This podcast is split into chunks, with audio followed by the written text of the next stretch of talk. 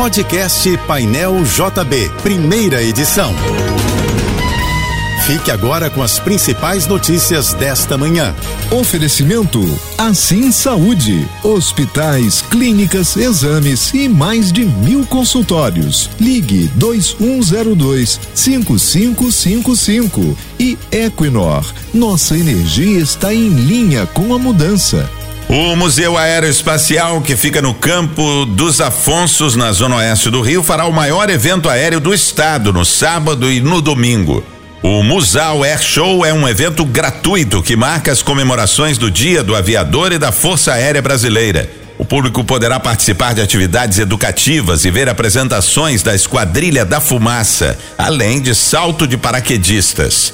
O evento vai acontecer entre nove da manhã e cinco da tarde.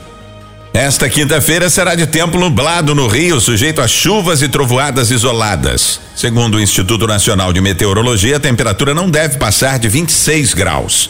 Chuva e ventos atingiram vários pontos da cidade no início da manhã e o céu ficou tão escuro que parecia noite em diversos bairros da capital fluminense. O tempo no Rio ficará instável, com possibilidade de chuva também no fim de semana.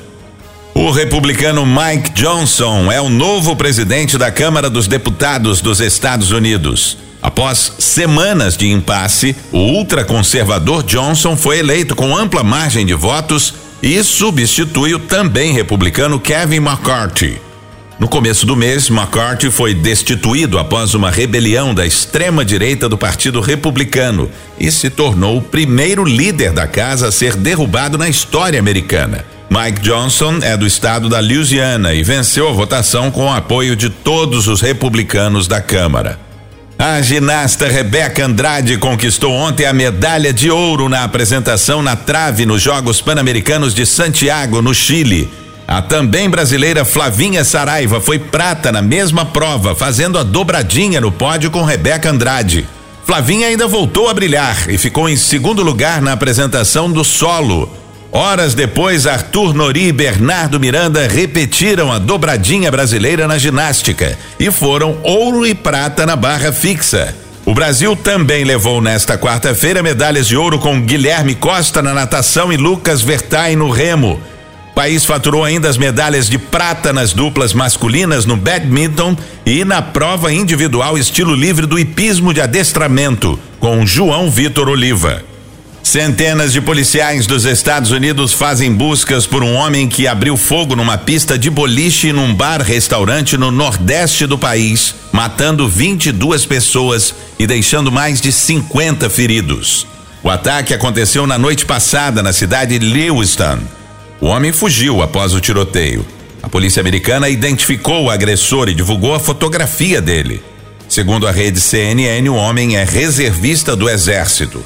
As motivações do ataque são desconhecidas até o momento. Um forte temporal transformou em noite a manhã de hoje em vários pontos do Rio. A cidade entrou em estágio de mobilização às 6 e 20 da manhã devido à chuva forte a moderada em diversos bairros, como Copacabana, Ilha do Governador e pontos das zonas norte e oeste. A chuva do início da manhã estava acompanhada de raios e ventos fortes. As nuvens ficaram tão escuras que atrapalharam a visibilidade dos motoristas nas ruas e avenidas da cidade. A Câmara dos Deputados aprovou por 323 votos a 119 na noite passada o projeto de lei que estabelece a taxação dos chamados fundos exclusivos, dos super ricos e offshore. Ambos terão alíquota padrão de 15%, mas os fundos exclusivos ainda terão uma alíquota de 20% para investimentos com prazo menor que um ano. Já o rendimento acumulado nos dois fundos terá uma alíquota de 8% até 31 de dezembro. Um montante a ser pago poderá ser parcelado em até 24 meses. O texto segue agora para o Senado. O gás natural vai ficar mais caro a partir da próxima quarta-feira, dia 1 de novembro, no estado do Rio. A Naturgy informou que na região metropolitana da capital o reajuste médio vai ser de 1,1% para clientes residenciais e comerciais e de 2,8% para as indústrias. Um eclipse lunar parcial vai acontecer no sábado e poderá ser visto em algumas regiões do Brasil.